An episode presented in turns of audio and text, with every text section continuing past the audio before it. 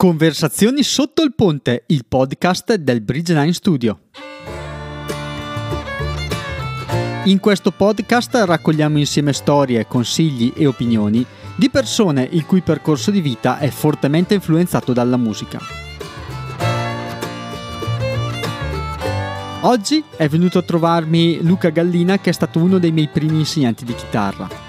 Luca ci ha raccontato un po' quello che è stato il suo percorso musicale, il suo ultimo album e della grande esperienza che ha fatto a Sanremo.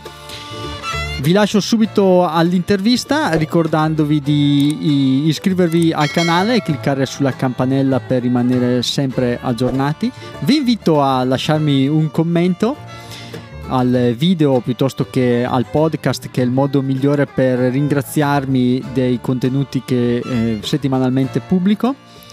Eh, vi lascio anche i riferimenti che sono www.bridge9studio.it dove potete trovare tutti i contatti del caso. Vi lascio subito l'intervista e buon ascolto.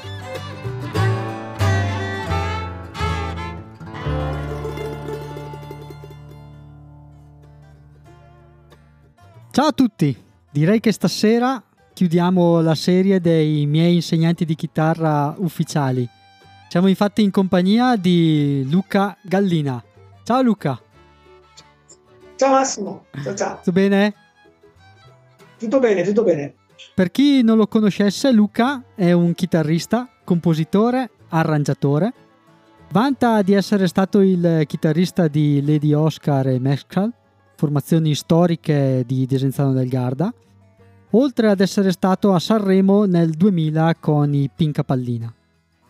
È stato produttore artistico dei Cosmics Mojo con Elizabeth Lee, già citati nella conversazione sotto il ponte con Matteo Mantovani. Collabora con Steven Hogan, un eclettico artista di strada e non solo, formando con lui Cadillac Circus e proprio in questo periodo se ne è uscito in piena emergenza Covid con un bellissimo album strumentale blues eh, accompagnato da Giovanni Ferrario e da Beppe Mondini, anche lui stato a Conversazioni sotto il ponte alla decima puntata. Eh, Luca, partirei, di carne al fuoco ce n'è, eh, partirei un po' dalla, da quella che è stata la tua ultima creazione, la tua ultima fatica che è il tuo album strumentale. Volevo sapere innanzitutto se era il primo album che avevi fatto a nome tuo. E... Sì, oh, sì, è il mio primo album solista, sì, il mio primo album solo. E com- volevo sapere un po' come erano nate anche le canzoni e qual è stato lo spirito che ha portato alla composizione di questo album. Allora, io era, era, da tempo che desideravo fare qualcosa, diciamo, da solo, dove la chitarra fosse protagonista, diciamo, senza, senza la spalla di un cantante, per intenderci. E mm, ne avevo parlato con un batterista di cui ho molta stima, Beppe Mondini, che appunto è stato da vo- ospite da voi poco tempo fa. Era una cosa che si era parlato già da qualche anno e, e, e ultimamente abbiamo avuto modo di, di, di realizzare questa cosa, insomma. Eh, siamo partiti, la cosa è stata abbastanza, diciamo, abbastanza veloce, non, non, è, non, è, non ci abbiamo messo tantissimo tempo a realizzare questa cosa. Abbiamo iniziato da, da, dei provini che avevo a casa, che abbiamo ascoltato insieme anche a Giovanni Ferrario, che è il produttore, che è stato il produttore dell'album. Abbiamo selezionato il materiale che avevo registrato nel mio studiolo, un materiale abbastanza eh, scarno, non prodotto, mh, mm, non sistemato per niente, senza forma, proprio delle idee, proprio delle idee di, di, molto embrionali. Le abbiamo ascoltate insieme, le abbiamo selezionate, abbiamo iniziato a provarle, alla prove, è stato abbastanza veloce, nel senso che le canzoni le abbiamo suonate un paio di volte, due, tre volte, quattro, cioè insomma una cosa molto il tempo di fissare i momenti e siamo andati a registrarli. Ecco, i provini, i provini erano tutti provini tuoi? Erano provini, diciamo, abbastanza recenti o erano sì. provini che venivano anche dal passato?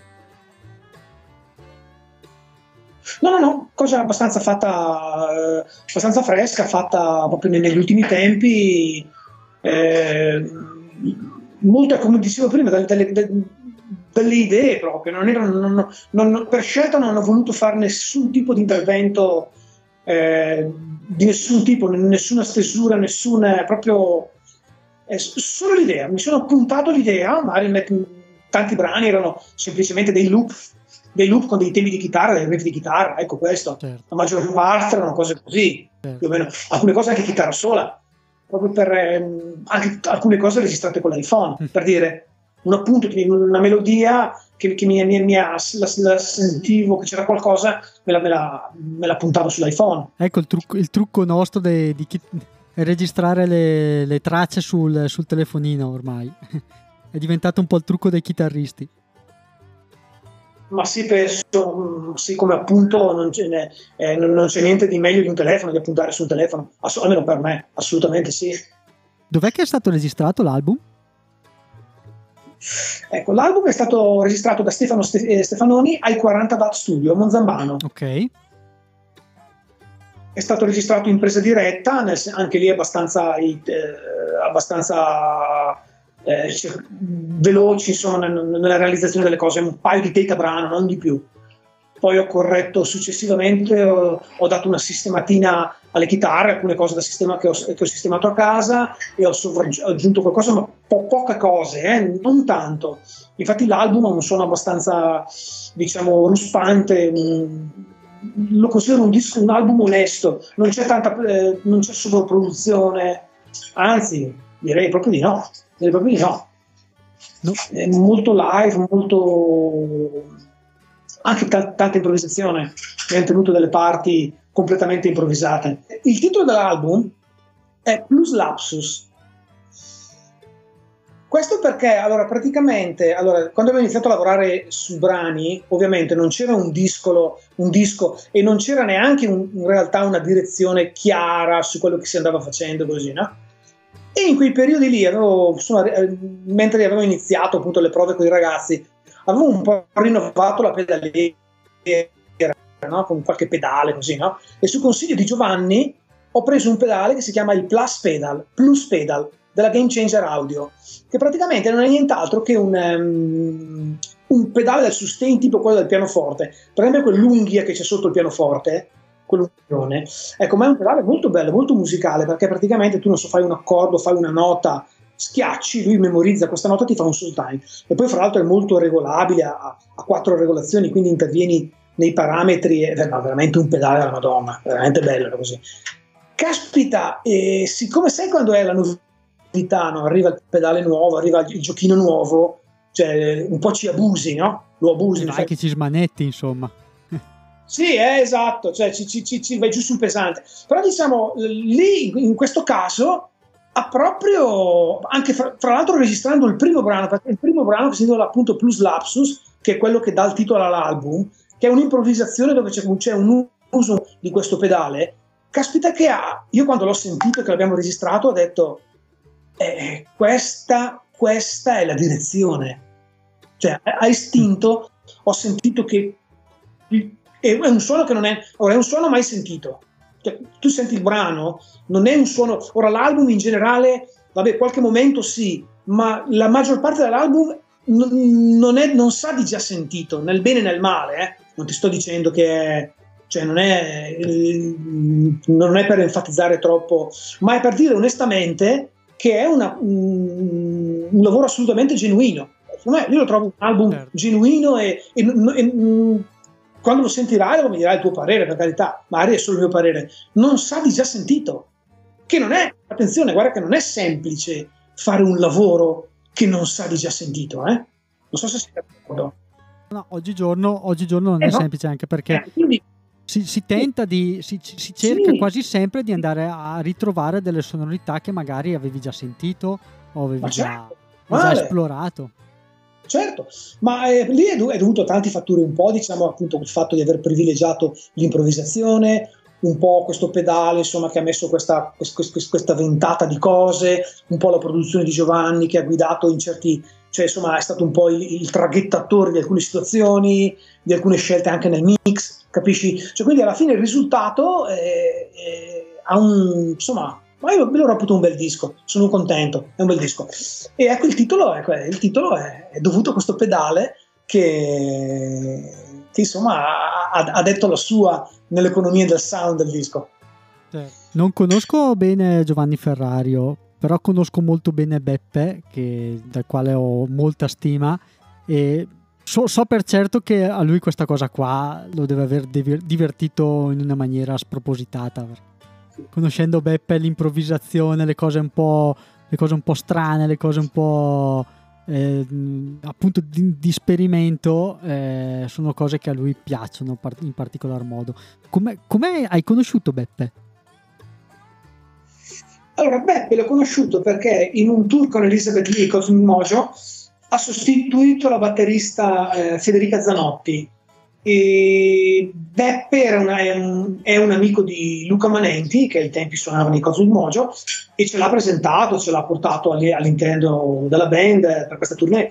E a, a me mi, mi ha affascinato molto il suo modo di suonare, di stare nella band, di, di, di, impararsi le canzoni, perché se mi ricordo che si era preparato bene, cioè se l'era vissuto nel modo, nel modo giusto, diciamo con, eh, eh, con, il giusto approccio che ci vuole a volte in certe situazioni quando si è ospiti in un ensemble nuovo. Infatti non, non ha fatto per niente fatica, assolutamente, stato, ci, siamo, ci, siamo, molto divertiti, io ho dei ricordi di, di concerti veramente notevoli con... Eh, sì, bello, molto bello, molto bello. E, da quella volta ho sempre avuto un po', un po il pensiero di, um, ho sempre sperato di, di, di, fare qualcosa con Beppe.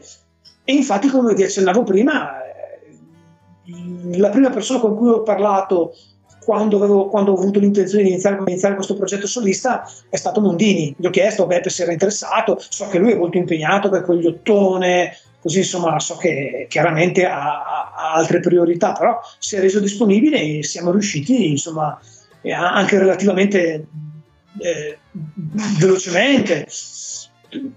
Calcola che insomma da quando abbiamo iniziato a fare le prime prove, ascoltare i brani a il, um, il, mixaggio proprio alla fine dell'album è passato un, un anno e mezzo, non, è t- tanto se pensi la quantità di, di, impegni in cui ci siamo dovuti comunque gestire tutti quanti, Giovanni, e, e Giuseppe, io, insomma, eh, non è stato semplice, ma ce l'abbiamo fatta, un anno e mezzo, insomma, abbastanza una tempistica accettabile. E mi dicevi prima che avevi la presentazione dell'album, teoricamente, il 21 marzo? Il 20 marzo, esattamente, quindi ti lascio, ti lascio immaginare, eravamo già chiusi tutti in casa. Usciti, sei uscito con un'etichetta o sei uscito in autoproduzione? No, è un'autoproduzione questa, questa è assolutamente un'autoproduzione, sì. Sì, ormai se- sento tanti amici che sono usciti appunto in questo periodo qua molto marzolino. Eh, c'erano tanti progetti, c'erano tanti dischi che dovevano uscire e tanti di questi sono usciti proprio in autoproduzione. Eh, sì, sì, sì. È stata una cosa... Infatti, allora tu sei, sei, uno che ha sempre scritto, perché mi ricordo quando venivo a lezione da te, sì. erano gli anni 2000, 99, 2000, eh, mi ricordo da te nel, nel tuo studio eh, appunto a eh, sperimentare con i primi pod, il primo fagiolo, e, e, mi ricordo in particolar modo che era anche l'anno dei Pinca Pallina, infatti tu eri molto preso da, da questo evento che si sarebbe poi, sarebbe poi sfociato nel, nel, nella presentazione dei Pinca Pallina a Sanremo. Eh, com'è stato andare a Sanremo? Beh, è stata una grandissima esperienza, precisamente, sotto, tutti, sotto tutti i punti di vista. Eh, allora, Sanremo in sé questo, è questo, è quell'enorme carrozzone ho questo ricordo abbastanza, ricordo un po' di, di, di tensioni, specialmente la prima sera. Eh, l'orchestra, mi ricordo le prove a Roma con l'orchestra. Insomma, è stata um, molto intensa, insomma, molto intensa. Ho visto le cose un po' dal di dentro. Ho visto, eh, eh, ho visto il mondo del pop dal di dentro, il mondo delle discografiche, il mondo delle, delle radio. Eh, è stato molto interessante. Ho visto, ho visto un soundcheck di, di Pino Daniele ha fatto un'ora credo di, di, concerto proprio sai che eh, al Festival di Sanremo ci sono spesso ospiti degli artisti che fanno, fanno dei, dei, set no? certo eh, ho, visto, ho, visto, il soundcheck di Pino ragazzi che, che professionista praticamente praticamente si è provato il concerto intero è stato sul palco lui e il suo fonico con il suo paio di chitarre classiche acustiche Uh, niente, si è, fatto, si è, fatto, tutto il concerto, si è provato perfettamente tutto, tutto il concerto, ha provato il palco, ha provato eh, bellissimo. Poi cos'è che ho accordato la chitarra a Moby, per esempio, che non sapevo neanche. Non so, sì, eh, c'era questo questo americano pazzo, è venuto lì, eravamo dietro, dietro le quinte con queste chitarre scassate, no scassate, era una Fender, ma cioè, non, abbastanza scassata, sì. E mi ha chiesto se per favore l'accordavo, gliel'ho accordata, data, Moby, era Moby, grande, no, bello, bello, un bel ricordo. No, comunque ti accennavo, è stato interessante soprattutto per vedere, diciamo, il mondo della discografia, il mondo delle radio da di dentro. Eh, è stato un periodo in cui per un paio d'anni, mi ricordo, non dico tutte le settimane, ma eh, quasi eravamo sempre su Milano negli uffici della Columbia Sony eh, ascoltare i pezzi con i, con i, direttori artistici, quindi vedere come ragionano, le indicazioni che ti danno. È molto interessante, molto interessante. Hai visto il mondo? Era la prima volta che vedevi il mondo della discografia così da vicino? Sì, assolutamente sì, per me sì, per me sì. Il mio collega Paolo Mizzani aveva già più esperienze, ma per me era tutto molto nuovo, molto fresco, è stato veramente bello. Eh eh, sì, sì, sì, sì, sì, è stato il, anche, la, anche, la, realizzazione dell'album con Roberto, Roberto Colombo, eh, un, un, un, produttore molto bravo, diciamo. Qual è, sta, qual è, stato il percorso che vi ha portato a Sanremo? Allora, eh, questa è una cosa abbastanza interessante. Ora, noi praticamente abbiamo, fatto, abbiamo partecipato a un concorso che era un concorso itinerante, si chiamava l'Accademia della Canzone era un concorso che si faceva nei, nei comuni di tutta Italia dove venivano selezionati degli artisti da delle commissioni. Gli artisti selezionati venivano invitati a Sanremo a una selezione, a una grossa, ulteriore grossa selezione dove c'erano, se non ricordo male, circa 250 artisti. Si stava là una settimana, anche chiaramente eh, sai, Sanremo vive anche l'indotto di Sanremo e con il festival, ma con altri mille festival e mille eventi legati comunque alla canzone, queste cose qua, giustamente, ovviamente, certo. gli hotel, le cose così. Comunque niente, si, si stava là una settimana e si veniva selezionati, c'era un'ulteriore selezione. Dopodiché ne veniva, eh, chi passava questa prima grossa scrematura entrava in, un, in, un, in, una settimana più avanti dove le cose si facevano un po' più interessanti perché come, eh, la settimana più avanti era frequentata da, dalla discografia italiana, ma, da, da, ma, dalla Serie A, eh? attenzione, dalla Serie A. Erano altri tempi, non c'erano i social, per certo. capire. No, i social, scusa, non c'erano i reality. Ok, ok, non c'era Quindi la, X Factor o, o The Voice. Esattamente, la discografia frequentava queste situazioni, questi concorsi sonori, potrebbero essere Castrocaro prima ancora, non so, hai capito? Certo. Quindi io mi ricordo che eh, allora la, la, seconda settimana c'era un'ulteriore selezione che andava a scremature ulteriori, nel senso partivi, non so, non mi ricordo i numeri, ma potrebbe essere tipo 100 o 50, ne, ne restavano 25, ne restavano t- insomma, alla fine ne restavano 12. Ok? Certo. L'ultima serata c'erano 12 artisti e i primi tre andavano a Sanremo direttamente, Sanremo Giovani, no? Ok. Mm-hmm. Ecco, noi mi ricordo quella, l'emozione di quella notte, praticamente noi siamo arrivati nei primi 12, no? Però non, non, non, è, non, siamo passati nei tre, non siamo passati nei tre. E, eh, però, allora, prima ancora della serata siamo stati contattati da Roberto Rossi, che era all'epoca il direttore de, de artistico della Sony, della Columbia, che ci ha detto, siccome ci aveva notato, ci aveva visto, ci aveva detto, ah, ragazzi, non preoccupatevi, non preoccupatevi indipendentemente da come andrà la serata, questo è il mio numero di telefono e vi aspetto a Milano, negli uffici della Sony, della Columbia Sony. Mi raccomando, cioè, che soddisfazione. Via, sì, sì, ci con- no, è stato molto bello. Ma non solo, c'erano due o tre case discografiche interessate perché era una cosa abbastanza sulla carta, poteva essere anche era abbastanza commerciale, vincente, una cosa molto simpatica, un bel ricordo di quel periodo. Eh, comunque niente, allora noi non siamo passati, però abbiamo chiamato appunto questo Roberto Rossi, siamo, cioè, siamo andati in un ufficio insomma, a Milano e da lì è iniziato, c'è stato un anno praticamente, un anno in cui eh, abbiamo frequentato questo ufficio portando materiale. Cioè noi praticamente per... Eh, il, eh, continuavamo a scrivere canzoni. Io e Paolo praticamente ci, tutti i giorni, ci, tutti i giorni ci, ci incontravamo e, e, e, facevamo pezzi, ma proprio li sfornavamo, eh, sfornavamo pezzi per, per, per farsi notare, per, per, creare attenzione, per creare e piaceva, insomma, lui era piaceva, infatti ci ha seguito, sai, vogliono, i tempi sono sempre un po' particolari in quei, in quei campi. Eh. Comunque la faccenda era così, per quest'anno abbiamo frequentato la Columbia portando materiale, poi è cambiato il direttore artistico che comunque ci ha voluto, ci ha voluto ancora, il nuovo Barrile, Roberto Barrile, quindi ci ha voluto ancora nella, nella scuderia. Abbiamo rifatto ancora l'Accademia della, della canzone di Sanremo, siamo arrivati nei 25, ma non, non l'abbiamo fatta, insomma, non era, non era, importante. Poi, dopodiché, la, la, la, Columbia ci ha presentato direttamente a Roma.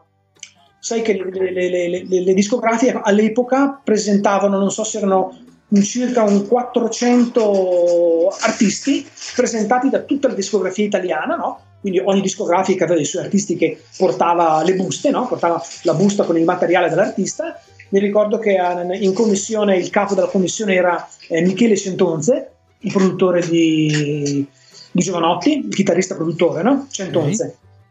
Okay. E, e, niente, sempre nel senso, ma c'erano, ta- c'erano tanti artisti, tante anche perché noi eravamo, prese- eravamo, noi eravamo, presentati bene, eravamo presentati dalla, dalla Columbia, però come noi c'erano tutti gli altri, insomma, c'erano tutte le altre case discografiche, quindi insomma non, era, non, c'era nulla di scontato per capirci, certo. eh? non c'era nulla di scontato. E ci ha preso, quindi l'emozione è stata, mi ricordo, immensa quando abbiamo saputo...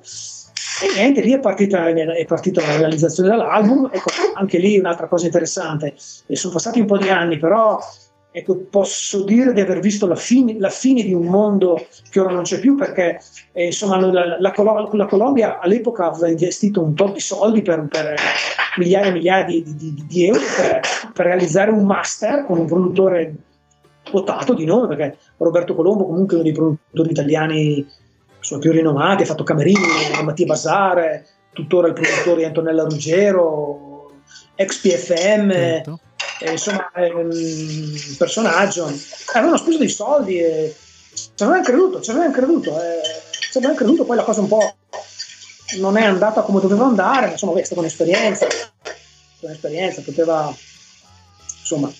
Vabbè. E avresti idea adesso di come poter fare a entrare a Sanremo?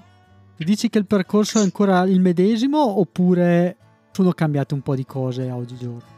Guarda, ehm, ora io non ho la più pallida idea, però penso che sì, la selezione, quella ufficiale che, che abbiamo fatto noi, dove vieni presentato dalle discografiche, penso che ci sia ancora, perché ovviamente gli artisti, l'unica cosa in più che c'è adesso e che sicuramente qualcosa conterà sono i reality. Certo. Che, che fra l'altro adesso vengono utilizzati dalle discografiche ancora di più che Sanremo, perché eh, sono molto più potenti, nel senso eh, i reality adesso sono sfruttati da discografiche dove portano i loro artisti. Non, non credo che sia vero che, gli, che, siano degli sconosciuti, no, anzi, non credo che sia vero, lo so per certo. Non è vero che questi qua sono degli sconosciuti eh, che arrivano in questa trasmissione, forse le prime edizioni, ma parzialmente. In realtà adesso è un canale proprio preferito per la discografia per, per far conoscere i loro, far, far testare i loro artisti, i loro emergenti. È anche plausibile la cosa. Sì perché giustamente una volta c'era Sanremo, c'era Castrocaro, c'era, c'erano altri mondi dove i discografici andavano a attingere e invece adesso è, è total, è, ci sono altre realtà dal quale si va poi da, da, a prendere spunto per, per, i vari artisti. Ma quindi quando siete arrivati a Sanremo i Pinca Pallina avevano già l'album realizzato sostanzialmente? Sì, sì, perché beh, è uscito poco dopo, credo, perché allora di regola bisognava avere un, un singolo eh, prodotto. E infatti mi ricordo che abbiamo fatto abbastanza velocemente, avevamo fatto Rock and Roll Robot, una, una cover di, Robert, di, Roberto Camerini, certo. non so se conosci sì, il brano. Sì, chiaro. Sì, abbiamo fatto una cover, è stata, è stata magica la cosa perché ora noi abbiamo fatto questa cover di Camerini che è stata prodotta dal produttore di Camerini. è stato bellissimo perché eh, sì, perché quell'album lì era prodotto da Roberto Colombo. Certo. Quindi un, c'è una benedizione, no? Un, un, primo brano benedetto proprio da, da, da, dallo, stesso, diciamo, dallo stesso produttore, eccetera, eccetera, che è stato pubblicato abbastanza velocemente per, appunto, per motivi anche di, sì, di essere in regola con il regolamento, perché il regolamento diceva semplicemente quello di avere un brano pubblicato e basta, e poi abbiamo preparato l'album per per, eh, è uscito poco dopo Sanremo, credo. Quindi la canzone sì. che poi avete, avete, portato a Sanremo. Quella invece veniva, sì. veniva prodotta con l'orchestra Rai. No, no, no, quello è. Beh, eh, I violini sono aggiunti, stati aggiunti. Sì, ah, sì, sì. Le, quindi... Non era l'orchestra Rai, però, non è che ha registrato i violini, ma è, è stato Cantini di Mantova. Ah, ok che è un, è un, musicista che è specializzato in archi, perché lui è un violinista molto bravo, ma è specializzato in archi, quindi fa anche scrive arrangiamenti per archi, queste cose qua. Perché tu alla, all'orchestra di Sanremo devi dare tutte le partiture. Eh? Ah, ok. Cioè, quindi arrivi con il pezzo già fatto anche per l'orchestra. Tutto. Ci vogliono tutte le parti scritte. Cioè, banalme- banalmente pensavo che il singolo, che poi finiva a Sanremo, fosse registrato poi con l'orchestra di Sanremo. No, no, no, no, no, assolutamente no. Mi ricordo di te in quel periodo lì dove eri super gasato, super preso da, da Sanremo, sì, giustamente, sì. perché era... Sì, no, è, stato, è, stato, un periodo veramente, veramente tosto e anche... È stata una cosa che ti, ti racconto una cosa abbastanza particolare per me che ogni tanto dico cioè, allora, io sono una persona che è musicista che veramente insomma, ho suonato dappertutto, ho fatto tanta gavetta, e sono sempre stato molto diciamo, sul, sul, sul, campo, cioè suonando, i miei progetti sono stati sempre live, non so, sto pensando a, a, a, a, ai Lady Oscar, eh, alle scale, insomma, si suonava soprattutto, certo. no? un po' la vecchia diciamo, no? e, con i, e, e con invece con i Pinca Pallina, che è la cosa che da un certo punto professionale per certi versi è stato un po' l'apice di alcune cose che ho, che ho, che, che, insomma, che ho, ho vissuto, no? Eh, avevamo all'attivo un concerto come Pinca Pallini, è da ridere, eh? era praticamente solo un progetto di studio in realtà, certo. solo di studio, una sorta, io lo chiamo, cioè mi piace ricordarlo come una grande truffa del rock and roll, lo è stata, perché praticamente era un progetto, cioè la, la, la, la discografica si è, si è bevuta questa cosa, nel senso di questo gruppo che in realtà non esisteva ma veramente, eh? Guarda che è stato. La cosa mi ha sempre fatto riflettere e mi sono sempre detto: Ma allora, porco cane, ma. Ho sbagliato tutto. Ma forse. esatto, sì, no, veramente. Ma, eh, guarda che guarda, sembra uno scherzo, ma è così, veramente. Perché aveva avuto a, a, a, all'attivo un concerto, veramente. A parte un po' di playback, perché era tutto playback, e un concerto che abbiamo fatto al Donne Motori, mi ricordo prima di Sanremo per festeggiare Sanremo che veramente e, e basta, ecco per dire basta e abbiamo fatto un disco contratto con la Columbia e Sanremo e tutto quanto con un concerto all'attivo come progetto. Ti rendi conto? È incredibile, eh? allora, per me è incredibile. Sembra quasi una cosa, dice, ma veramente un... Eh, non lo so, non so, non so, non so, non so se hai capito cosa, sì, sì. cosa, cosa intendo. Ho capito, capito. Hai capito, no? Eh, ma questa cosa qua come te, cioè, non, non, te la spieghi proprio o dici ho avuto la fortuna di trovare le persone giuste al momento giusto? Beh, un mix di cose, senz'altro, è un mix di cose. Eh, lì veramente la sensazione, ci sono stati dei, dei, momenti in cui sembrava che tutto andasse... Eh, eh, quando ne azzecchi uno dopo l'altro, è stato, è stato molto bello. C'è stato un anno di stallo, diciamo quell'anno in cui andavamo a Milano, che, che, andavamo su appunto da, da, dalla discografica a far sentire il materiale nuovo, le canzoni. È stato un anno di stallo, ma ma che non è neanche tanto pensarci poi, tra l'altro, un annetto. Ma poi le, le, cose quando sono partito, alcune cose sono state veloci, eh? nel senso quando praticamente ci avevano preso a Sanremo e da lì a fare il disco, alle, cioè, eh, veramente è tutto molto molto veloce, molto, molto adrenalinico, molto, hai la sensazione che la vita può prendere una piega e da un momento all'altro completamente diversa, ma poteva andare, se magari il pezzo se il pezzo andava, se il, se il, pezzo avesse funzionato a Sanremo, se dopo sei con il 6, con il mare, non, non, non, non, certo. non vogliono dire niente, però diciamo insomma, ecco, la cosa dopo ha preso un certo tipo di piega, si è un po', diciamo, un po spenta, diciamo, non, ha, non abbiamo spaccato, è quello che si dice in, in gergo, però fino a quel momento lì è stato veramente adrenalinico e, e grosse soddisfazioni, grosse soddisfazioni, mi ricordo che c'era, c'era interesse, c'era molto interesse attorno a, dietro a noi, ma tanto proprio, eh pensavano, si pensava proprio di, sia il produttore che la discografica si pensava, si pensava che pot, potessimo, potessimo insomma, spaccare, potessimo certo. fare qualcosa, insomma, se non spendevano così tanti soldi, perché soldi, eh? Certo. Posso assicurare che sono veramente tanti soldi. e magari tu, tu, pensavi, caspita, suono con il, ho suonato con i Lady Oscar, ho suonato con i Mescal, dove facciamo roba eh, anche chitarristicamente immagino di una certa qualità perché tu lì ci mettevi dentro del tuo. E, certo.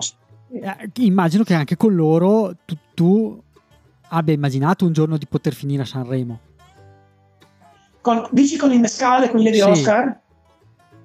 Ma no, in realtà no, ma no. Eh, con il Mescale avevamo fatto Rezzo Wave, eh, eravamo più un po' nell'indie.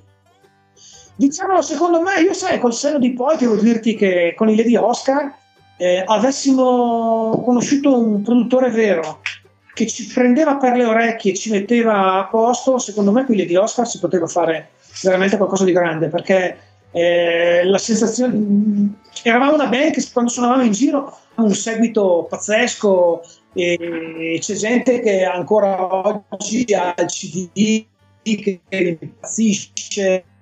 Non ho, quelle cose lì vere, che piacevano, secondo me, però chiaramente non eravamo prodotti, eravamo dei ragazzini sì, presuntuosi, come giusto che sia, no? Se avessimo, avessimo avuto un produttore, un po' sai, magari tipo quello che hanno avuto in Negrita, così che ti, che ti prende e ti gestisce, ti sa gestire, ti sa far crescere, sicuramente poteva fare cose grosse con i, con i di Oscar. Ne sono convinto. Certo. Ne sono abbastanza convinto. E il passaggio, Però, insomma, il passaggio dalle di Oscar alla Mescal?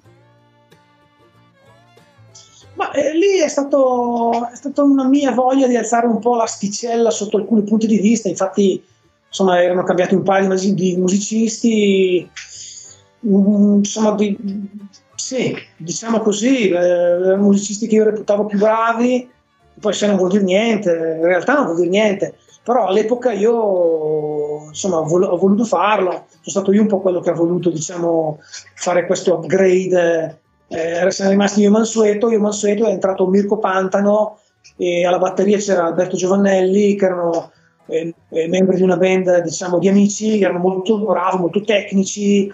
Ecco Ci dicevamo esper- esperienze di gioventù quindi, Lady Oscar e Mescal esperienze esatto, di gioventù. Certo, sì. Rela- gioventù relativa ma di gioventù dai diciamo. Abbiamo citato prima il, il, fagiolo della pod che a casa tua appunto aveva preso piede nel 1999 più o meno. Di... Ce l'hai ancora? Grandissimo. Ancora. Eh, che rapporto hai tu con la tecnologia? Nel senso che anche con Matteo Mantovani ne abbiamo parlato, ne abbiamo parlato con Matteo Mantovani, ne abbiamo parlato con Poncio Belleri, eh, di questa diatriba che c'è sempre tra il, l'amplificatore a valvole e il pod o profilatori e simulatori vari. Tu che rapporto hai con, con questa tecnologia? Allora, io allora, eh, no, non, dico la verità, non sono esperto, però un'idea me la sono fatta, nel senso, allora, eh, è soprattutto un problema psicologico e basta. Nel senso che, allora, tu quando suoni con l'ampli hai una sensazione eh, acustica, psicoacustica eh, di un certo tipo, no? Per un fatto che l'ampli sposta delle frequenze, il, il, tuo tocco, le cose, la dinamica, certo. certe cose, no? Ma in realtà quando poi tu lo microfoni andrai a sentire, in realtà è un'altra cosa, è come, quando, è come quello che senti nei monitor davanti, no? Spesso e volentieri è un suono molto, cioè, è un'altra cosa. Insomma. Quindi in realtà se uno supera un certo, un certo blocco psicologico, diciamo i profilatori probabilmente funzionano alla grande. Poi ti ripeto, guarda, non sono un esperto, quindi non, non lo so, eh. ti dico per te quello che ci ho capito io. Eh, però, però ecco, forse alcune cose ancora non ci, dipende anche come suoni tu un po', no? nel senso che probabilmente la dinamica, certe espressioni del tocco con l'ampli per me resta ancora, resta ancora meglio, però meglio, mi trovo meglio io, certo. capito? Dopo senti, senti uno come Carlo, Carlo Podini che suona col TIG21, Carlo, vabbè, Carlo è Carlo, può suonare anche, anche nella, nella sfida polvere, nel senso, ok? Eh, cioè sì, vabbè, appunto, capisci, lui non, non, ne, ne frega niente, cioè, eh, però ecco, esatto, ognuno dopo alla fine eh, sono le mani, la testa, il, lo tocco, le cose. Però sì, ecco, secondo me mh, sono scelte, nel senso ci sono musicisti che magari fanno questa scelta di passare al digitale, alla, ai, alle profilature, lo imparano a usarlo, so che ci sono anche delle casse dedicate, certo. per esempio, che appunto per ovviare questa cosa qua, cosa hanno fatto? Hanno fatto una cassa apposta per certo. il camper, no? O per il fractal, insomma, quelle, quelle macchine dove praticamente fanno in modo che tu suoni con questi profili, però hai un po' di sensazione dietro perché sono cassa, è una cassa studiata proprio per il camper. Però ecco, per, diciamo, credo che come tutte le cose bisogna metterci il naso bene, provarle, vivertele un po', diciamo, vivertele a livello live, a livello di varie situazioni e poi puoi tirare delle tue somme, poi insomma puoi farti un'idea più precisa. Ecco, quindi io questo non l'ho fatto, non l'ho mai fatto non li fatto, perché per me è un, bel, un piccolo combo alle spalle, a me, a me piace così. Per momento, sei, sei, ancora sul classico, come tanti del resto. Sì, sì. Sì, sono ancora sul classico, sì. Ma eh, anche per... No, invece per quanto riguarda... Vedo ogni tanto che fai qualche pezzo che pubblichi su Facebook. Di cosa usi? Un microfono e basta? Sì. Sì, sì.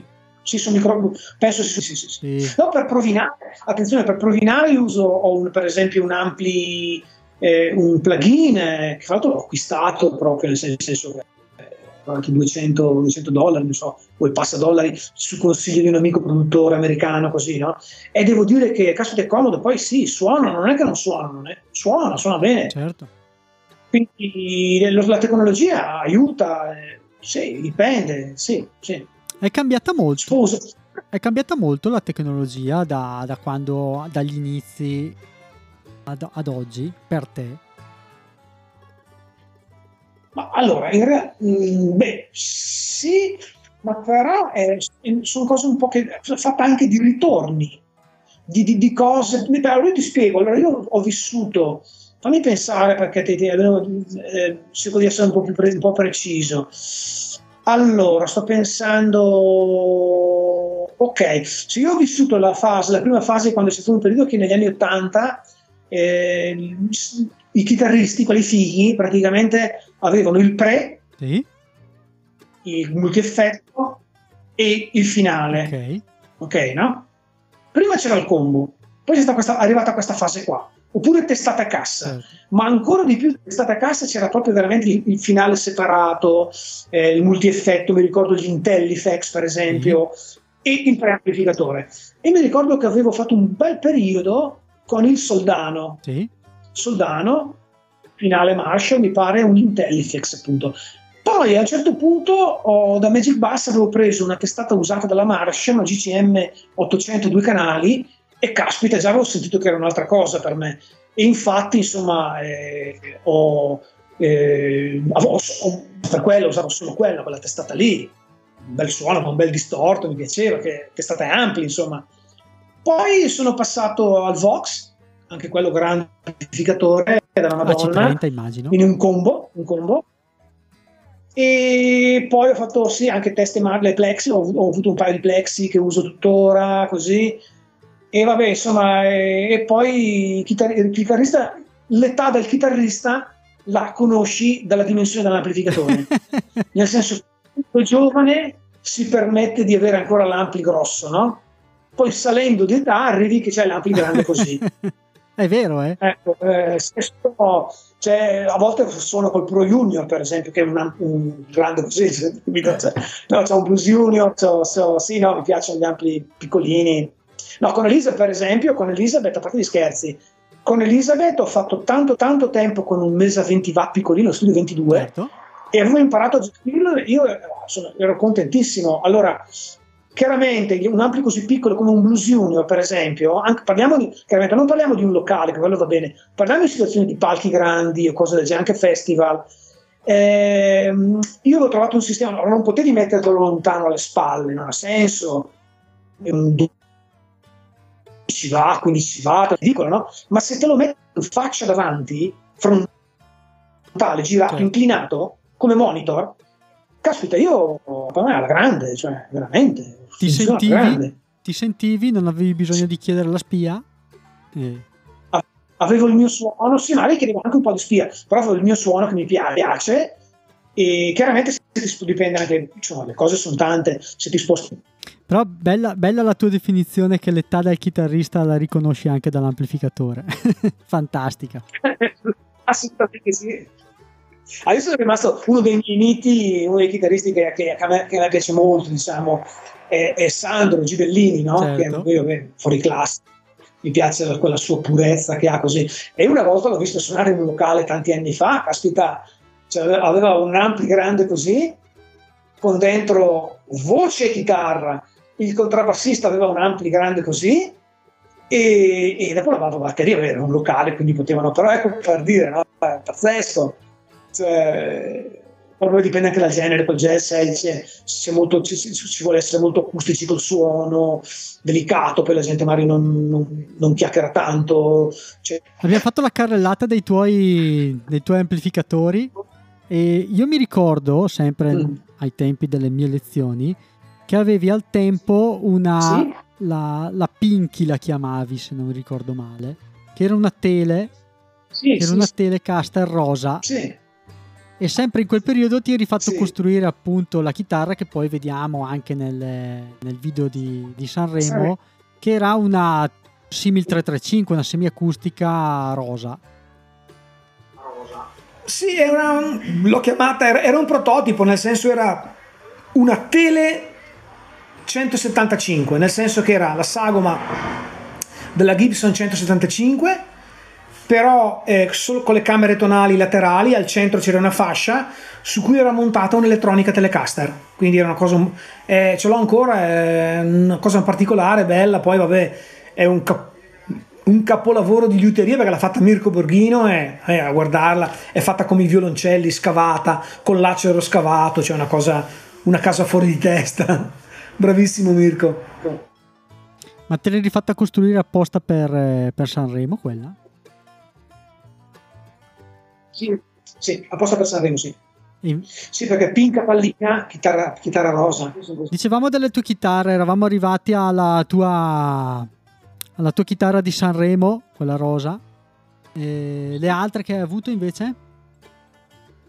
Sì, stavo dicendo che allora ho fatto un, un bel periodo con una. Beh, avuto allora la, una delle mie prime chitarre, lei è stata una Fludua, che poi ho dato a un amico eh, una Frudo verde col Floyd Rose, poi ho fatto un lungo periodo con una Telecaster, scaloped, col manico scalo, e poi adesso, beh, adesso ho varie chitarre, mi piace variare perché anche le chitarre diverse ti porta anche a suonare diversamente, a fare delle cose diverse come stile, capito? Non so se fai del rock and roll, una Gretsch per esempio, certo.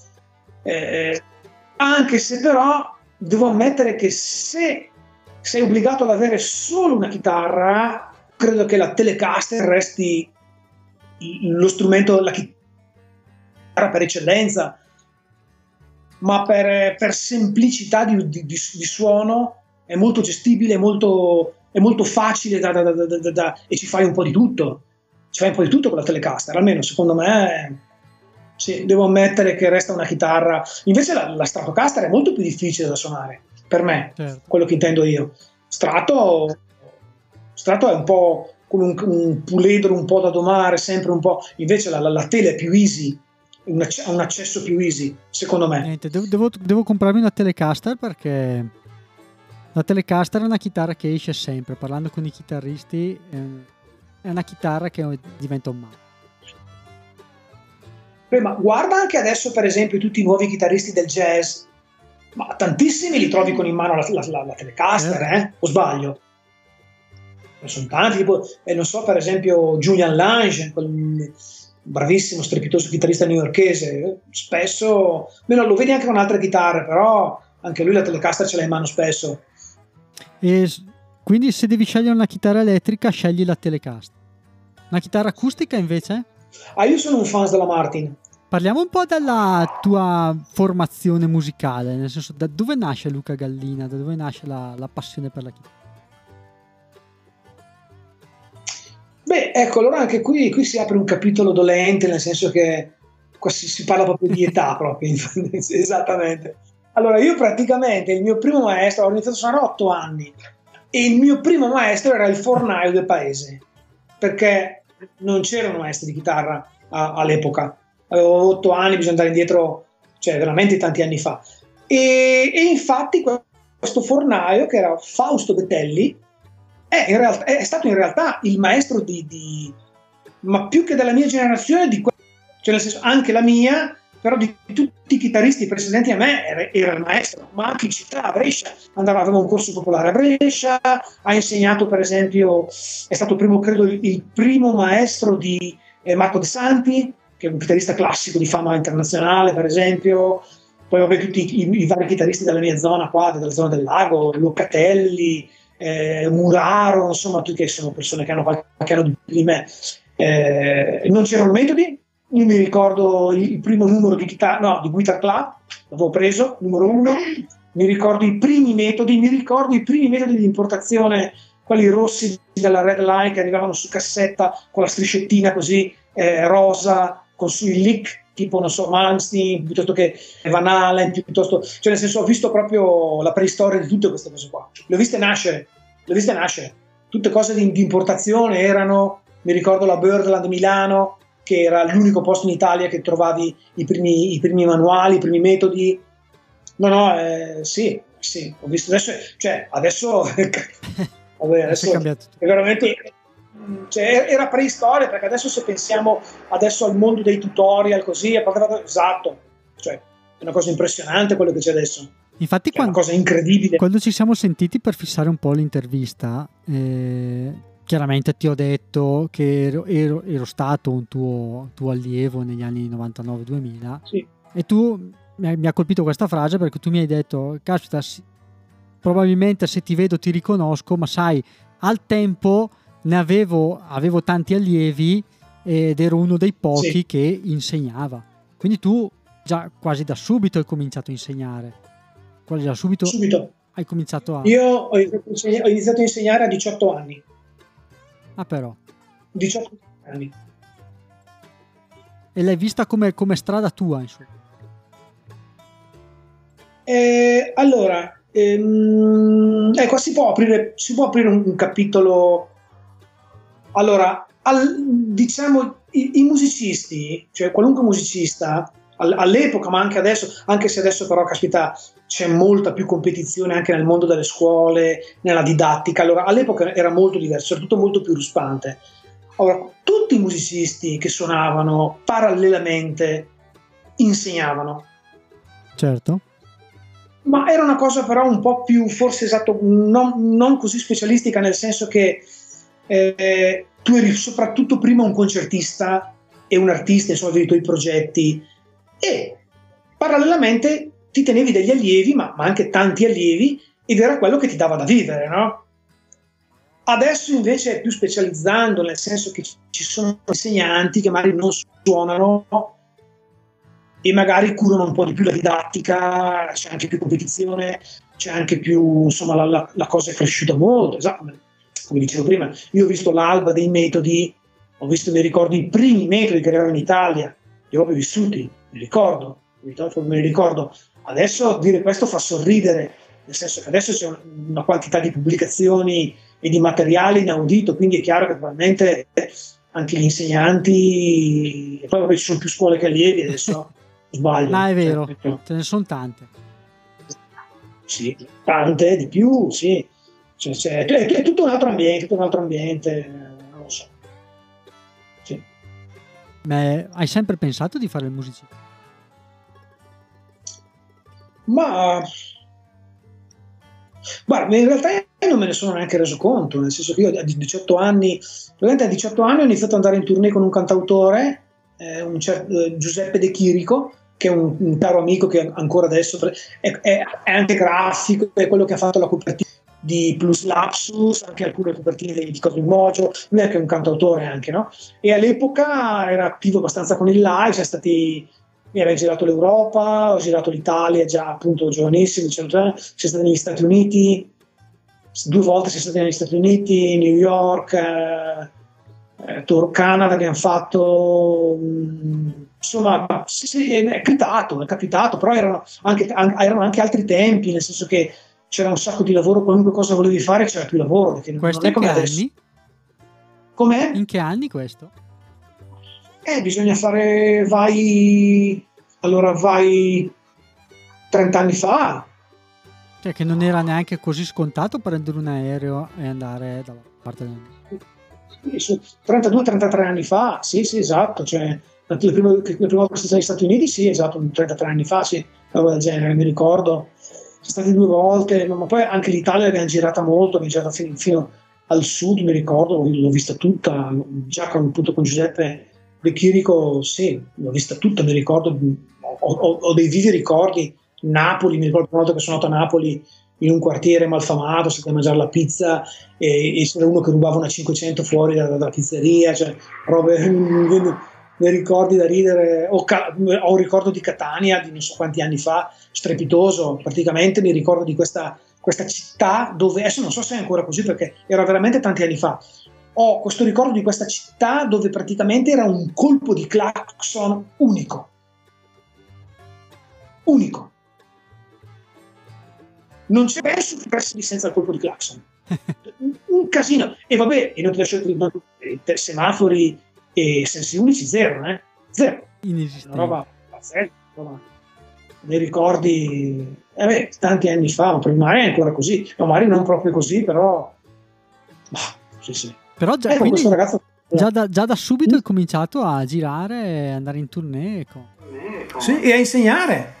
Non c'erano le scuole. Cioè, non essendoci le scuole, capisci che io mi ricordo, ma io veramente ho avuto, ho, ho, mm, da, da, me sono passati veramente tanti, tanti allievi, ma veramente tanti, eh?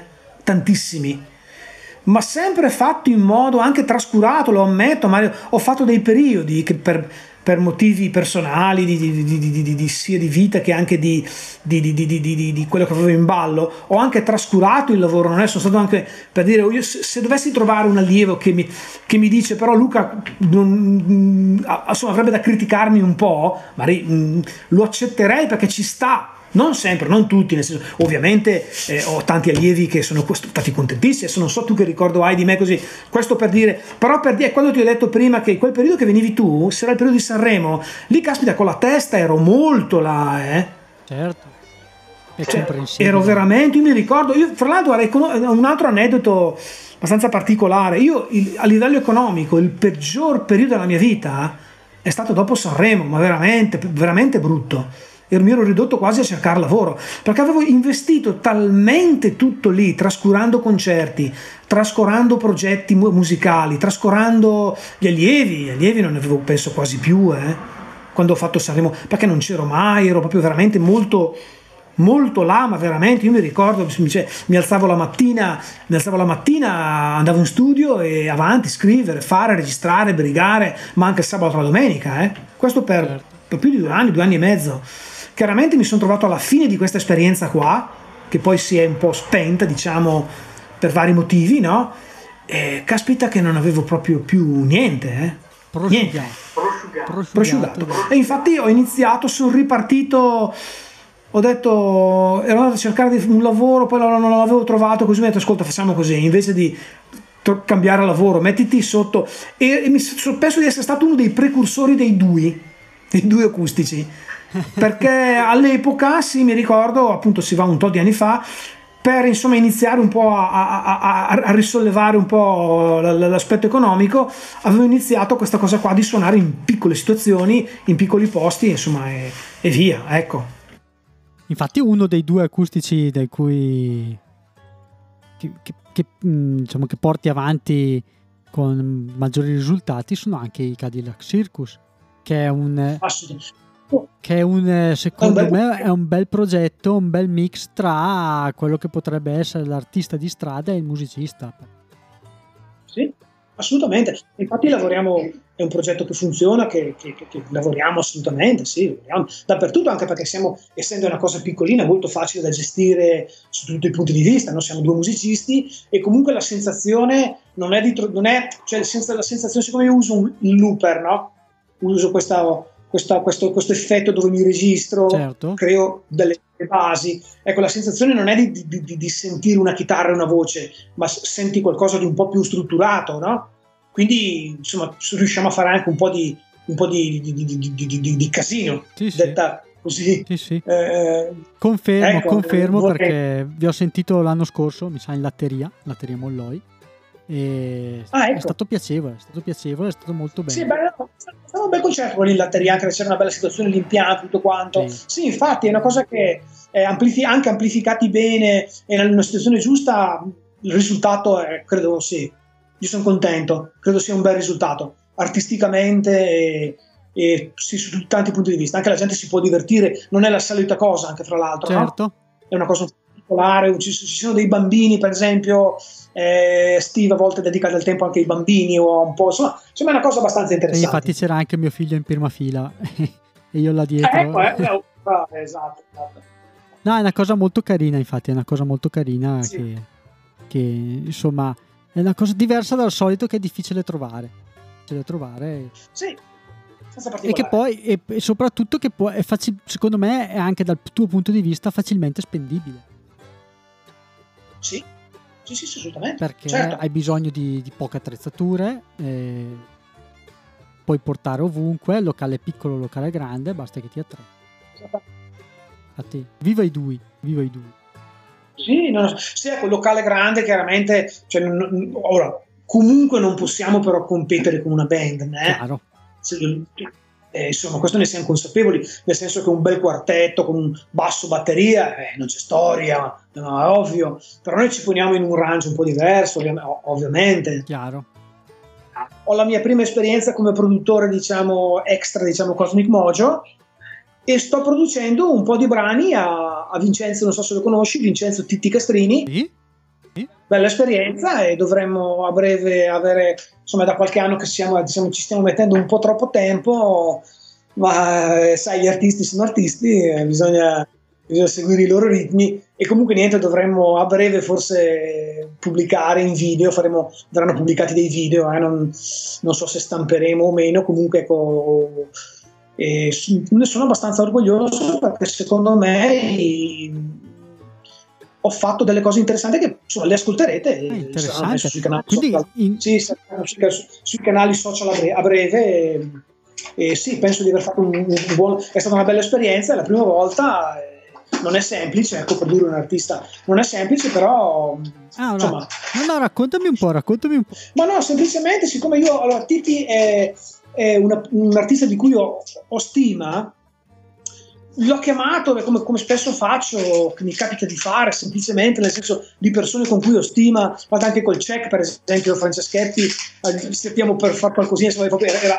era scoppiata quella, quello che è scoppiato, però tornando indietro, semplicemente ho- l'ho chiamato e ho detto, ascolta, eh, Titti, mi andrebbe di, ti va se ti, insomma, ti, ti produco un brano, così, semplicemente, senza, non è che non, non ti chiedo niente, certo semplicemente una cosa artistica da fare insieme perché mi va di farlo. E lui eh, si vede che anche lui stava, insomma, anche lui c'è una stima reciproca, no? E, mm, l'ho trovato molto, dispon- mo- molto, molto contento della cosa, anzi, come se in realtà ci stesse pensando. E niente, è iniziata questa cosa qua. Mi ha dato, mi, mi- mi ha dato- abbiamo iniziato a registrare dei brani, che aveva dei suoi brani, e, e- e niente, ho iniziato a un po' a lavorarli. e- sai, poi quella, la genesi di una canzone è sempre, devi sentirli per capire, perché sono anche sono delle cose abbastanza particolari, sono abbastanza contento anche perché i, i primi brani su cui ehm, a- abbiamo lavorato erano brani, sono brani molto intensi, anche lunghi, certo. Diciamo, quindi mm, non è stato facile trovare il vestito, non so come si riesce a capire. Chiaro perché se, se ti capiterà l'occasione di sentirli capirai cosa intendo e il risultato secondo me a me piace, a me piace molto perché insomma, un brano va rispettato hai capito? Cioè, il brano è quello non è che devi e ne- anche senza tagliarlo fra l'altro né? Nel senso che non ho operato di taglio cosa che si fa spesso per alleggerire un brano ma lì eh, ho capito però sarebbe come non so come dire non puoi ci sono cose che non, non- non si possono tagliare non è che tutto puoi tagliare così allegramente. Chiaro. Ma tu lì hai- sei in veste di produttore e chitarrista. Ah, e anche chitarrista. Ok. Sì, quindi sei produttore musicista. Sì. come, come spiegheresti il ruolo del produttore a un eh, profano? Ah, big, question, big question eh, ma eh, Il produttore è quello, allora innanzitutto non è un arrangiatore, né? questo è un luogo comune che dobbiamo sfatare, perché è restrittivo. Il, il produttore è, è, colui che deve avere una visione d'insieme della cosa, deve, deve toccare il meno possibile l'artista.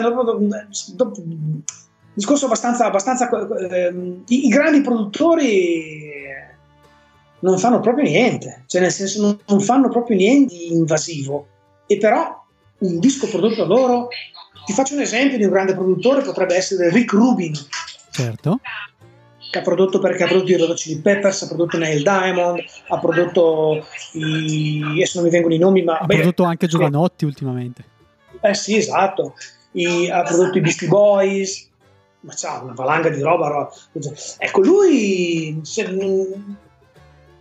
se vedi quella lavorazione di, di, Black Sugar Sex Magic, quando se vedi, non so, per esempio, quando lavorano su eh, Suck My Kiss, come si chiama Suck My Kiss? Eh, mm-hmm. Sì, quella presente quel brano lì. Cioè, praticamente è, è lì con Flea e Flea suona, suona e stai cercando di fare il riff, ma suona tantissimo, no? E Rick che gli dice di, semplicemente di togliere, togli, togli. E alla fine è uscito. Cioè, praticamente gli ha tirato fuori tre note. note. Ha guidato Flea a asciugare, asciugare, asciugare, asciugare. Poi dopo, sì, sono, sono, indica- sono, sono, indicazioni che si dà all'artista, ma poi dipende chiaramente nel caso. Allora, cioè nel mio caso con Titti, eh, in realtà non è che abbia fatto chissà che roba, nel senso che ho messo, cioè, ho messo, delle cose molto particolari che ho, che ho, pensato io, ma chiaramente lui è un artista, non, non, non ho detto niente, ci mancherebbe, capito? Cioè un artista, Mario, sì, mi ha dato delle indicazioni, magari di come suonare il piano così, però in realtà poi il, uno come il Titti Castrini è uno che secondo me lo devi prendere, mettere in una stanza con un contrabbasso, una batteria e lui, e, gli, e infatti dopo tanti altri brani gli ho dato questa indicazione e registra piano, voce, contrabbasso e batteria dal vivo. Perché eh, Vincenzo, caspita, cioè, è, tutto, è, tutto lì, c'è, c'è tutto. Capisci? Cioè, eh, però è così, un produttore deve, deve, rispettare l'artista al massimo, deve rispettare l'artista al, al, al massimo delle possibilità, intervenire, sapere fare delle scelte, sapere mettere degli ingredienti, però lì si va, si va nella, nel, nel, nel, nella metafisica, perché ci, cioè, è incredibile come ci sono questi personaggi che quello che toccano è oro, e ce ne sono. Eh, non so se in, noi in Italia, non so, in Italia non so, possiamo pensare, vabbè, non saprei neanche chi è, però ci sono anche in Italia alcuni personaggi che nel pop, non so, c'è un, un Malavasi, un Guido Elmi con Vasco, insomma è gente che, che piace o non piace, certo, magari no, non sono figure paragonabili a un Rick Rubin, perché nel senso Rick Rubin vai a vedere i dischi che ha fatto, sono dischi di uno, di uno spessore inaudito, Chiaro. cioè la storia della musica. Ecco, non che Vasco non lo sia, eh, ci mancherebbe, Vasco nella storia della musica italiana assolutamente sì, però per dire, probabilmente sono livelli, è una figura un po' anglosassone questa qua del produttore puro, del produttore in quei termini lì, eh. è una figura molto, forse che in Italia abbiamo qual- qualche aspirante o qualcuno che ha fatto delle cose con degli artisti pop, non so, mi viene in mente Pagani con De André, ecco sì, ci, ci sono, eh, attenzione, non sminuiamoci, ci sono dei, dei bei lavori, dei, delle, delle, delle, belle produzioni, assolutamente. Io? Non so, Barbacci dei Rita, insomma, sì, no, ci sono, produttori li abbiamo anche noi, però caspita, andare a, a competere con questi personaggi qua oltreoceano, cioè, o, o, il produttore dei, dei, dei Beatles, per dire, per capirci, cioè, caspita ragazzi. Io ho sempre in mente che, vediamo se abbiamo magari la stessa visione, che il produttore è un po' quella, quella figura esterna a quello che potrebbe essere l'operato dell'artista, che aiuta l'artista a inquadrare meglio eh, il proprio certo. prodotto. Assolutamente, sì, sì, sì. Dopo chiaramente poi, siccome quello incaricato della realizzazione del prodotto deve avere anche bello chiaro, però lì chiaramente ci vuole tanta esperienza, non è, è, è, non è il caso di tutti, deve avere ben chiaro tutte le fasi della lavorazione per arrivare al prodotto, no? Quindi i materiali che si usano, da cominciare dai microfoni, dalle riprese, dai, dove mixi, dove, tutto, cioè veramente, avere veramente una visione eh, globale perché tu sai che utilizzi qualunque elemento e qualunque delle fasi di lavorazione per avere un risultato, certo. no?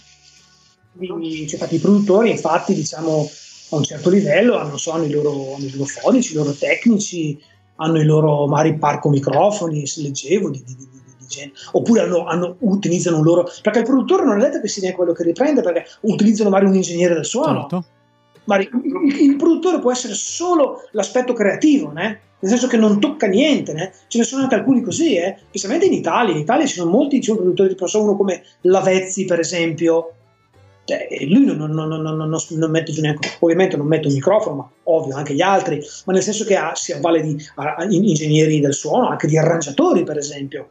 Capito? Cioè, il produttore è una figura molto esterna a tutto. Non, potrebbe essere uno anche che semplicemente prende delle decisioni. Chiaro. E basta. Chiaro. Però deve, avere, deve, avere, deve avere comunque in, in, mente qualcosa del prodotto finito. Per forza, Chiaro. no? Anche perché poi le responsabilità sono sue, né? Chiaramente la produzione è quello che poi alla fine si prende la responsabilità. Del bello del prodotto, che, del, del prodotto bello, del prodotto brutto, della cosa giusta e della sì, cosa sbagliata. Per esempio un album come il Black Album dei, dei Metallica. Questo è prodotto, è prodotto da Bob Rock. Caspita, eh, lì la, la, sua mano la sente, insomma, che è una sua produzione lo senti perché eh, cioè, non, non sono quasi cioè, dire che è un album metal è riduttivo, è un disco della Madonna, cioè è un disco cioè, ci sono le chitarre classiche davanti, ci sono delle scelte pazzesche. Certo. C'è una scena nel, c'è nel DVD dove racconto nel make-off, c'è un punto che litiga con la band perché non so se è Enter Sandman, un altro brano, The Unforgiven, che parte con questa chitarra classica, dove quando entrano le elettriche eh, le tiene bassissime, certo. no? E ci sono i ragazzi dei Metallica, Hetfield e gli altri che dicono, oh, ma cazzo, cioè, a noi fa cagare questa roba qua, non ci piace. è stato più di sognare adesso avete finito di rompermi i coglioni se vi rompete i coglioni ancora un po' io adesso vado via e vi lascio qua con il vostro cazzo di disco ma così proprio ma fanno proprio idee perché cioè dici no il disco per me è così è così basta non c'è, non c'è eh, discussione capito e loro restano lì si guardano un po' restano lì ci restano un po' male poi alla fine si scusano con lui anche perché gli sarà costato un, un milione di dollari avere eh, Bob Rock no beh, però capisci che si parla di un capolavoro eh certo. inaudito sì, sì. il Black Album cioè, il Black Album ti rendi conto di che roba certo. è e fatto di scelte ci sono se lo ascolti bene ci sono delle scelte ci sono delle cose che nel metal magari non si erano sentite prima non lo so cioè vabbè è un disco da ascoltare eh? è un disco con tante cose sì, tante sovraincisioni ci ha messo un anno e mezzo a farlo anche lì un anno e mezzo di lavoro eh, a fare un disco ma quindi tu, eh, tu nel tuo piccolo invece hai scelto hai deciso di diciamo operare nel tuo studio eh, hai scelto di uscire? Un po' di tutto, un po', di tutto, un po' no, è tutta una cosa, una, una cosa zingara, c'è di tutto. C'è eh, molto itinerante, anche qua c'è Stefano Stefanoni, abbiamo registrato delle cose da là, un po' di chitarre da me, ehm, sì, dopo abbiamo fatto gli archi, gli archi da Cantini, appunto giù da Mantova da, da Carlo Cantini, eh, ma comunque ho lasciato anche spazio a, a tante idee di Tittine, nel senso la mia è una produzione, chiaramente essendo anche la mia prima esperienza e poi dicendo, come ti dicevo, Titti è già un artista maturo, non è che, non è che abbia è, è, è, un lasciare anche un po' che le cose prendano la loro forma, hai capito? Cioè, è una cosa un po'... non è una cosa diciamo che ci siamo trovati in studio e abbiamo iniziato a registrare e abbiamo finito la cosa come ah. quando si fa un disco di cioè, lì è una cosa un po' zingara, un po' itinerante, un po' eh, te- tempistiche un po' strane. Beh, la, la, tecnologia eh, ci viene in aiuto esatto. in questi casi. Sì, sì. Insomma, bisogna far funzionare tutta una serie di cose e alla fine però la mia, la mia mano la mia, c'è, assolutamente. Certo. Penso, che si senta, penso che si senta per, per alcuni interventi, per, de, per de, delle cose, de, delle melodie, anche alcuni interventi di, arrangiamento, perché poi quelli ci sono, non è che non ci sono, chiaramente ci sono, però sì, ecco, una cosa sì, sì, un po' particolare in questo caso. Sì. Tu stai ancora insegnando, Luca? Certo. Ok, quindi continui con... Sì, però come ti dicevo ci sono più tante scuole, più tante scuole che allievi adesso, più tanti maestri di chitarra che, eh, che studenti. Tu non insegni presso delle accademie, quindi? Sì, sì, sì, insegno un paio di accademie a casa e anche in Skype. Ah, ok. Insegno da... Io ho un sito, te lo lascio, un sito che ho fatto tanti anni fa per la didattica online, che lo trovo anche abbastanza carino, eh, si chiama www.guitaronline.info. Ah, proprio anche il nome è abbastanza cercabile, abbastanza trovabile via, via. Sì, ci sono lezioni, ci sono, c'è, c'è, un po' di tutto, c'è tanta roba, ci sono delle dispense, ho, fatto delle, ho, ho, ho raccolto, diciamo, ci sono delle dispense di teoria musicale che chiunque ne, pro, ne può usufruire, dove ho preso un po' il meglio di internet, ho fatto insomma è, è, fatto, è, fatto, abbastanza bene, ci sono anche dei tanti tutorial, dei, tanti link a dove si trovano dei tutorial, link a dove si trovano partiture, eh, c'è una cosa abbastanza interessante, c'è anche, c'è anche un blog dedicato alle canzoni, un, che, eh, Song Space si chiama, che è uno spazio alla canzone, quindi ci sono analisi di canzoni, sto, aneddoti sulle canzoni, quindi ogni canzone c'è, magari c'è un punto di vista con delle storie, dei racconti, è molto bello, adesso non gli sto dietro tantissimo tutti i giorni, roba del genere, però ogni tanto gli magari qualcosa, metto su delle cose, eh, penso che sia interessante, uno che ha voglia di dargli un'occhiata, insomma penso che abbia di che, insomma ci si può divertire un interessante, po'. Interessante, grazie Luca, grazie del, del consiglio. Due album da consigliare, uno prima del 2000, che è stato un po' l'anno del, del tuo Sanremo, e uno dopo il 2000. Allora, eh, beh, allora un, prima del 2000, vabbè, potrei... Ma cos'è che potrei consigliare? Non so se conoscete Chris Whiteley, eh, non so se è prima 2000, ma penso proprio di sì. È un chitarrista molto molto bravo che so, Living with the Law, procuratevelo, è un piccolo capolavoro del genere. Un chitarrista, chitarrista particolare americano, uno che è partito con un con un albumone un po' commerciale, poi ha fatto vari tentativi e poi ha fatto una serie di album abbastanza intimi. Lui suonava la dobro, mm-hmm. oh, ma veramente cantava, cantava alla grande, ma proprio veramente notevole. Vabbè, questo è uno. E poi, vabbè, so, sarò banale, ma a me una delle mie ultime band preferite sono i Radiohead. E quindi, vabbè, dai, ok, computer. Questo lo conosco, Io, questo lo conosco. ecco, sì, vado sul banale, ma vado sul banale, ma è un album che a me mi fa impazzire. Quindi... Però anche OK Computer, OK Computer è prima del 2000. Ah, eh sì, eh. ok. sì, infatti, infatti, aspetta. Eh dopo il 2000, sai che mi fai una bella domanda? Porco eh, se vuoi puoi rimanere mi fai, su qualche... mi, fai, scivolare sulla buccia di banana. Sulla buccia di banana guarda, usciamo, usciamone così. Se ti piacciono i Radiohead, ti piacciono, ti piacciono anche i Radiohead post OK Computer, cioè i Radiohead della svolta. E quindi certo. qualsiasi album dei Radiohead secondo me è un capolavoro. Ok, per cui... grazie per l'aiuto, per, grazie per l'assi. per cui. Eh, un libro? Su magari sulla musica o insomma un libro che ti ha particolarmente ah, sì, assolutamente. Beh, beh, qui ragazzi credetemi ora un libro su tutti che l'ho consigliato anche diversi allievi anche Alle, Alle di Good eh, che fra l'altro è stato mio allievo l'ha preso e mi, mi, ringrazia a oggi. È praticamente il, eh, alle origini del delta scritto da Alan Lomax. E spendo due parole su questo libro perché è molto importante. Allora abbiamo detto alle origini del delta, Alan Lomax, ora sa, calcola che praticamente la prefazione, sono due righe di Brian Eno che presenta questo libro dicendo senza Lomax non sarebbero probabilmente esistiti i Beatles e i Rolling Stones, per dire. Questo qua, questo, questo Alan Lomax era figlio di... cioè suo papà era incaricato dal congresso degli Stati Uniti per registrare le culture ehm, musicali sparse per l'America, no? Quindi aveva registrato, non so se, non so se il papà fu di Gatri o qualcosa del genere. Comunque niente, morale. Lui, Alan, in pieno periodo di, di, di, di eh, razzismo e queste cose qua, perché si va... Ecco, calcola che Alan Lomax è arrivato a casa di Robert Johnson, della mamma di, sai, il famoso Robert Johnson, no? Chitarrista blu, sì. quello del patto col diavolo. È arrivato a casa sua due settimane dopo che era morto nel senso che era, l'ha, sbagliato di un attimo, però è riuscito a registrare eh, in, nelle baracche eh, Muddy Waters, per esempio, ma prima che, prima che, andasse a Chicago, ha registrato delle messe gospel, ha registrato eh, Elmore James, Scott James, mi pare eh, Led Belly in carcere. Insomma, lui andava e aveva l'autorizzazione, ma mal visto, eh, veramente mal visto dai proprietari terrieri o da queste cose qua, però aveva la carta del governo degli Stati Uniti dove doveva registrare questo, questi, questi, questi musicisti come materiale per la biblioteca del congresso. Okay. Quindi ha registrato un sacco di bluesmen in situazioni proprio veramente micidiali, nelle baracche, di nascosto, di notte, oppure lui aveva questi accettati che erano questi, questi scatoloni, i primi, i primi, registratori dell'epoca, dove era pre ancora i dischi, prima dei dischi, certo. registrato su questi, su questi, questi, questi fogli d'acetato.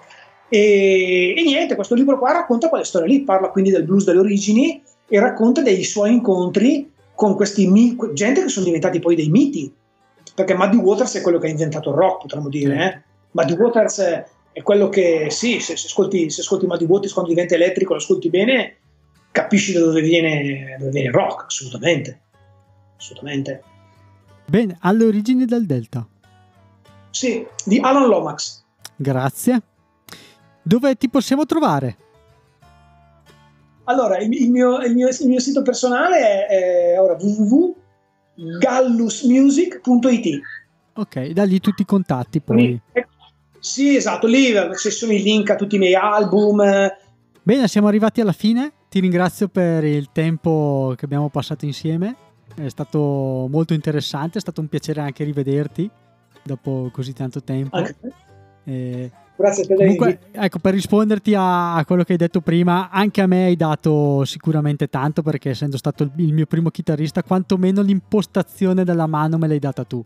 Per cui... Il, ah, ecco, mio... mi fa piacere perché sai, il periodo era il periodo era strano, quindi no, ecco, boh, sono contento, mi, hai, mi, hai, sollevato, mi hai già... No, no, insomma... poi dopo come dicevo, perché anche Matteo Mantovani, che è stato un tuo allievo, è stato anche un mio insegnante, sì. Eh, sì. anche con lui anche con lui ho detto che è colpa mia, nel senso che sono, sono io un pessimo allievo, per cui ho, ho, ho, lasciato gli insegnanti dopo un paio di anni di, di attività.